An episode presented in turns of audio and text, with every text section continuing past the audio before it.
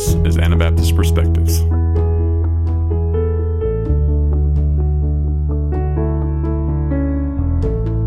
I'm here with Finny Kuruvilla. We're in Boston, Massachusetts at Sattler College, which you helped start. And something, uh, obviously, it's called Sattler College, so you're inspired by Michael Sattler, apparently a fair amount. And and there's something there that I think some of our audience might not know, but he was um, pretty well known academically. He had done a lot of higher education, things like that.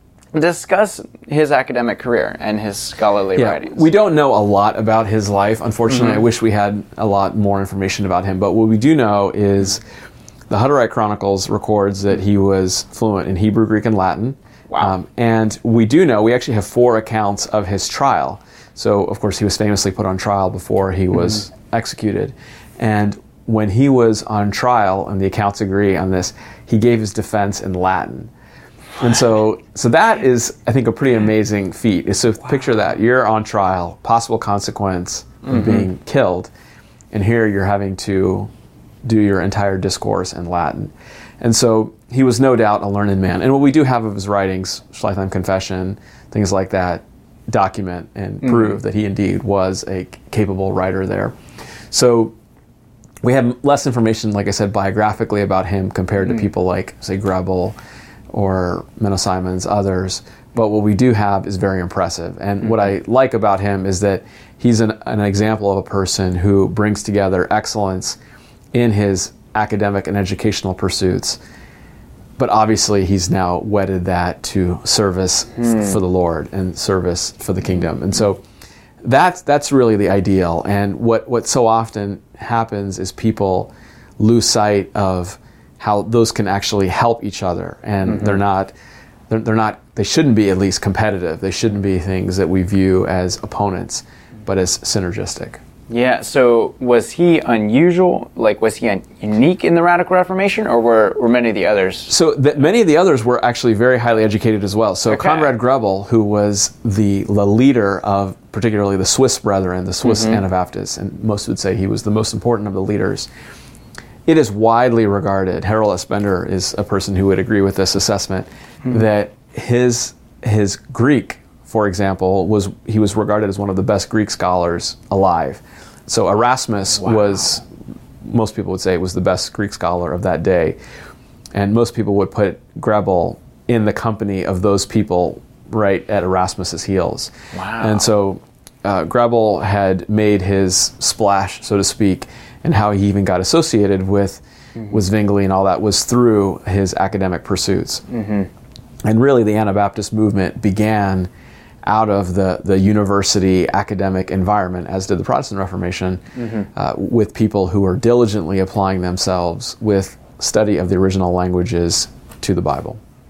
Wow. So this wasn't an unusual thing to have. No, it wasn't unusual. And so the Anabaptist Wow. movement would not have occurred if it were not for the academic pursuits of, Mm-hmm. of people like Conrad Grebel and Michael Sattler was he was a monk before he Mm-hmm. joined the Anabaptist movements, but he obviously was very studious Mm-hmm. in his years of preparation while he was a Benedictine monk. So a bit of a what if here, and you already kind of touched on this, but how would have the Reformation looked different if they hadn't put so much importance on the academic side?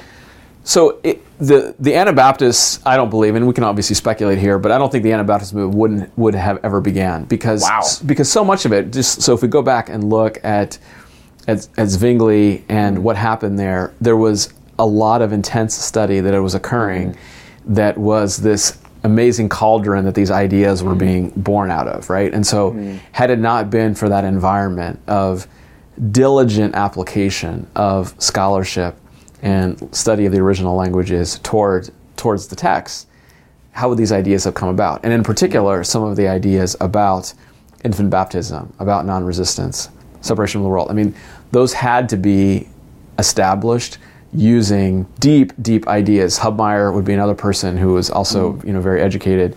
Th- These were very much ideas that, that came out of very intense mm-hmm. exegesis of the scriptures. And so I think it would be very unlikely to imagine the Anabaptist movement beginning without the leadership of these men. Mm-hmm.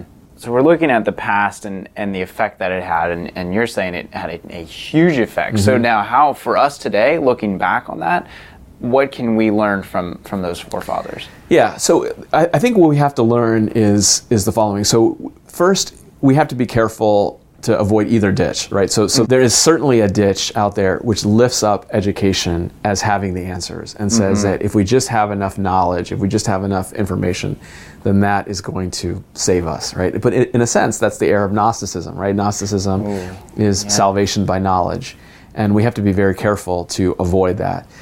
Instead, we should view education as a tool to serve the kingdom of God.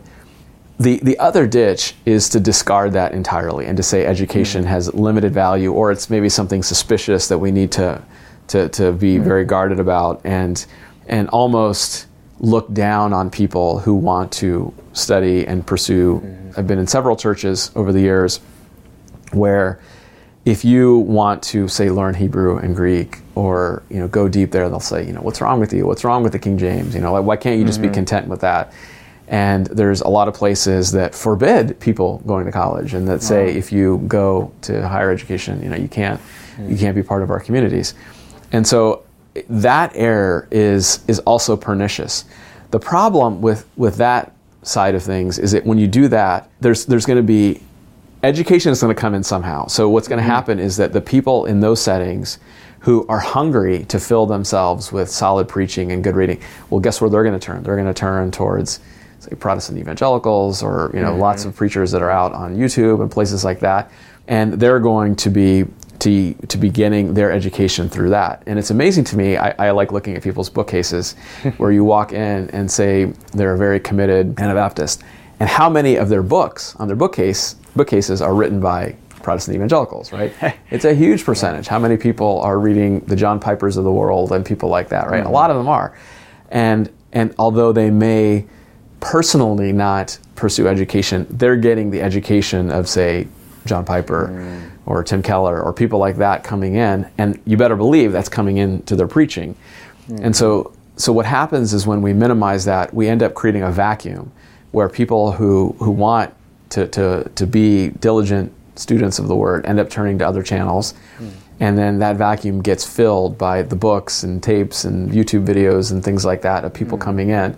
And so it's going to bleed through. And education is is too powerful of a tool for us to simply minimize and try to push off to the corner mm. as being something that puffs up. You know, a lot of people say, "Oh, First Corinthians says knowledge puffs up," and it certainly can when it's done badly and when it's not put in the service of the church, when it's not put in the service of Jesus. However, when it's used rightly, as I think the early Anabaptists did an amazing job at that, mm. it has this incredible power to, to fuel us, to, to motivate us, to give us a rich supply of ideas to engage with the outside world. And to, I mean, how many of us haven't, haven't enjoyed good books over the years? I mean, there's something yeah. about just the power of ideas that is, is stimulating and engaging mm-hmm. and really exciting. And so, yeah, we have to be very careful to avoid either of those. Mm-hmm. There's a there's a very interesting speech that was given by someone named Charles Malik many years ago. The speech is called "The Two Tasks." And he said the two tasks were saving the soul and saving the mind. And his thesis was that the church had to embrace both vocations, saving the soul and saving the mind. And to the extent that it focused on one rather than the other, it would lose both. And so if you just try to save the soul without saving the mind, you're not going to be able to save souls, and vice versa. Mm-hmm. So this mm-hmm. this enterprise of saving the soul, saving the mind. I mean, it's embedded in Jesus' commands about mm-hmm. you know loving the Lord our God with our heart, soul, mind, strength. And so I th- I see education generally as something that is an incredibly incredibly powerful tool that's been so abused on all mm-hmm. sides, and as so often is the case, when people see abuse, they want to turn away. But an argument against abuse is not an argument against use. Mm. And if we were to be consistent in applying that, well, hey, people abuse marriage, so let's not get married. you know, people abuse the church, so let's abandon the church, right? I mean, there's it's a silly train, but so often what we what we do is we see the abuse and we overreact on the other side, mm. and unfortunately throw out a lot of the benefits that could come from an education in the service of King Jesus. Another piece I would add about education is that there's a, a growing interest that many people have, which is, I think is really good, to go to new countries, to go to cities, hmm. and to evangelize there. Well, it is so effective. It is so powerful to use education as a tool to get into cities, colleges, and other other areas. So I'll give you a couple of examples. Uh-huh, yeah. So as it turns out, there's two basic segments of the population in America that are open to the gospel. And very consistently, in pretty much all 50 states, you're going to find this to be the case. The two most open groups are students, college students, and international communities. So, so, Wow. so the, the the Joe average person who's maybe suburban or rural, they're just not that interested. Mm-hmm. They, they've got their their comfortable American life, their their fence, their garage, all that. They're mm-hmm. just they do the same routine again and again, right? So, so that type of person, not totally closed, not impossible, but generally speaking, that's not where God is moving today. God is moving in those two populations. Now, what a lot of people tell me is they say, I feel way too intimidated to mm. go and do evangelism on a college campus. And the reason they feel intimidated is that they were never there, right? It's it's it's Oh, because yeah, they just they have that fear factor of the unknown. Hmm. Well, guess what? If you've been to college, if you've graduated, you, one, you find out it's not as intimidating as you might seem. People Hmm. are just regular people, just at different stages of life with different experiences. And so I would encourage people to think about something like it doesn't have to be college per se, but using education as a tool to get in to some of these places. I'll give you another example. So if you want to go internationally and say uh, get a visa in a different location, well, the ability to go in as say a healthcare professional or as a business owner, this is one of the things that I talk a lot about with Dean Taylor and what's going on in Greece there, as opposed to coming in and saying I'm a pastor or I'm going to do be a missionary or something like that. I mean, it's very difficult to get into those places. If you come in with real skills that are credentialed, that someone can look at and say, "Hey, you're going to actually bring value to my to my country, to our situation." It's a powerful door opener, right? Mm-hmm. And so, so why not also look at education again as a tool for ministry. You know, obviously there's this self-development idea and, and just being a person who is capable to be that approved workman who's who's not mm-hmm. ashamed, right? Mm-hmm. Um, but as I said, it's a platform to get in. One other thing too that I'll, I'll say on the side of education is that people in general don't realize that there's this general phenomenon that if you are properly educated, it gives you humility and you realize how much you mm. don't know mm-hmm. if you are content and complacent, it's often, and, and, and I don't mean this at all in a negative way, it's often a sign that your lack of education has maybe not opened you up to the vistas and horizons that are out there, right? And there's a mm-hmm. complacency that can happen there. I mean, I feel like, I mean, I'm, I've been in school for a lot of years, I read a lot, and here I am in my mid 40s, and I feel like I'm just getting started with my learning. And I feel like I have so much to learn Wow. there. And and so I think again, good education mm-hmm. is something that is is paradoxically should be generating humility in you, mm-hmm. right? And now it's it's poor education or a lack of education that makes you complacent and and can can put you out. Now again, Yeah, that, that can yeah. that can go badly, obviously, and people can be educated for the wrong reasons, mm-hmm. and it can engender pride. But I think the right type of education is, is is something that should produce a godly Yeah. humility. Approaching it with the right perspective. Exactly. Yeah. Yeah. And there's there's even there's a, a, a formal uh, hypothesis that has been proposed and I think very very well validated where the less you know about a field, the more confident you are about it.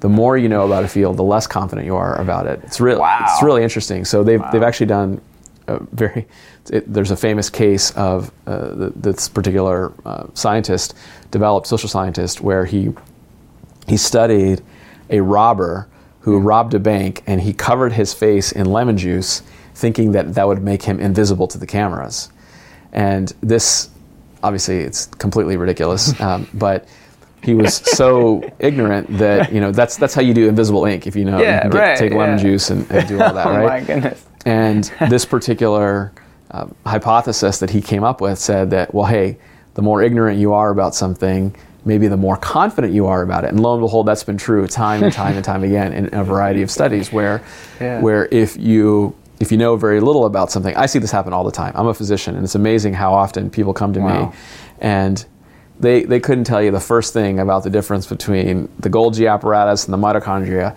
but they will tell you for absolute certain that this particular herb that their grandmother gave them is going to is going to cure them of this disease. And I've seen a lot of people make very poor health choices rooted totally in ignorance. I mean, they just have absolutely no idea there. But they're absolutely sure as Wow. can be. And some some sad cases that I've dealt with in the last few years of people who have had cancer and not gone down routes that were very well validated with good evidence because again they were just convinced there. And so again, I think we have to be very careful about that. Mm-hmm. That we don't. We, we, we're not unaware of this paradox there that again Mm-hmm. the right education can actually bring humility and lack of uh, of education can sometimes breed confidence.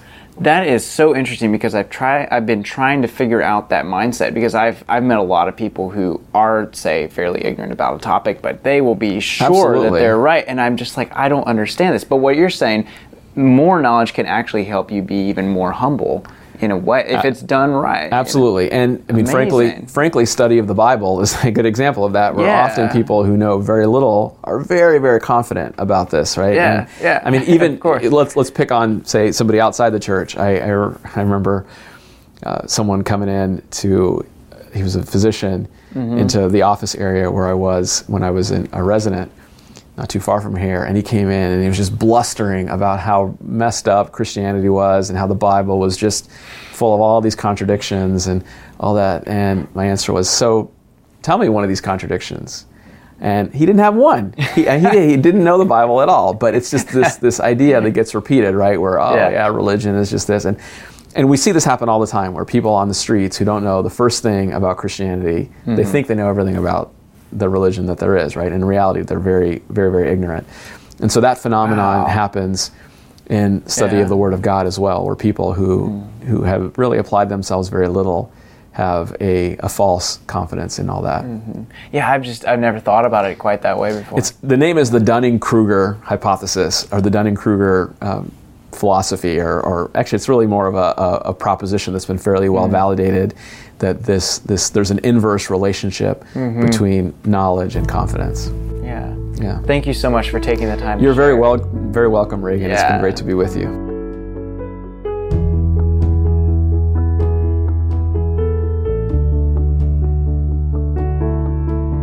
For more information about Anabaptist Perspectives, to read our blog, to donate, and to see videos of the conversations you hear on this podcast, visit AnabaptistPerspectives.org.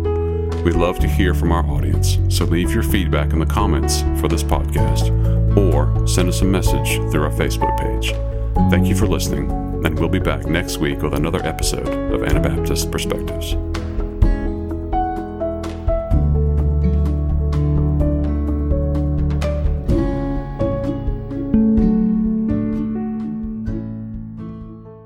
Thank you for joining us for this episode. We invite you to join our monthly partner program.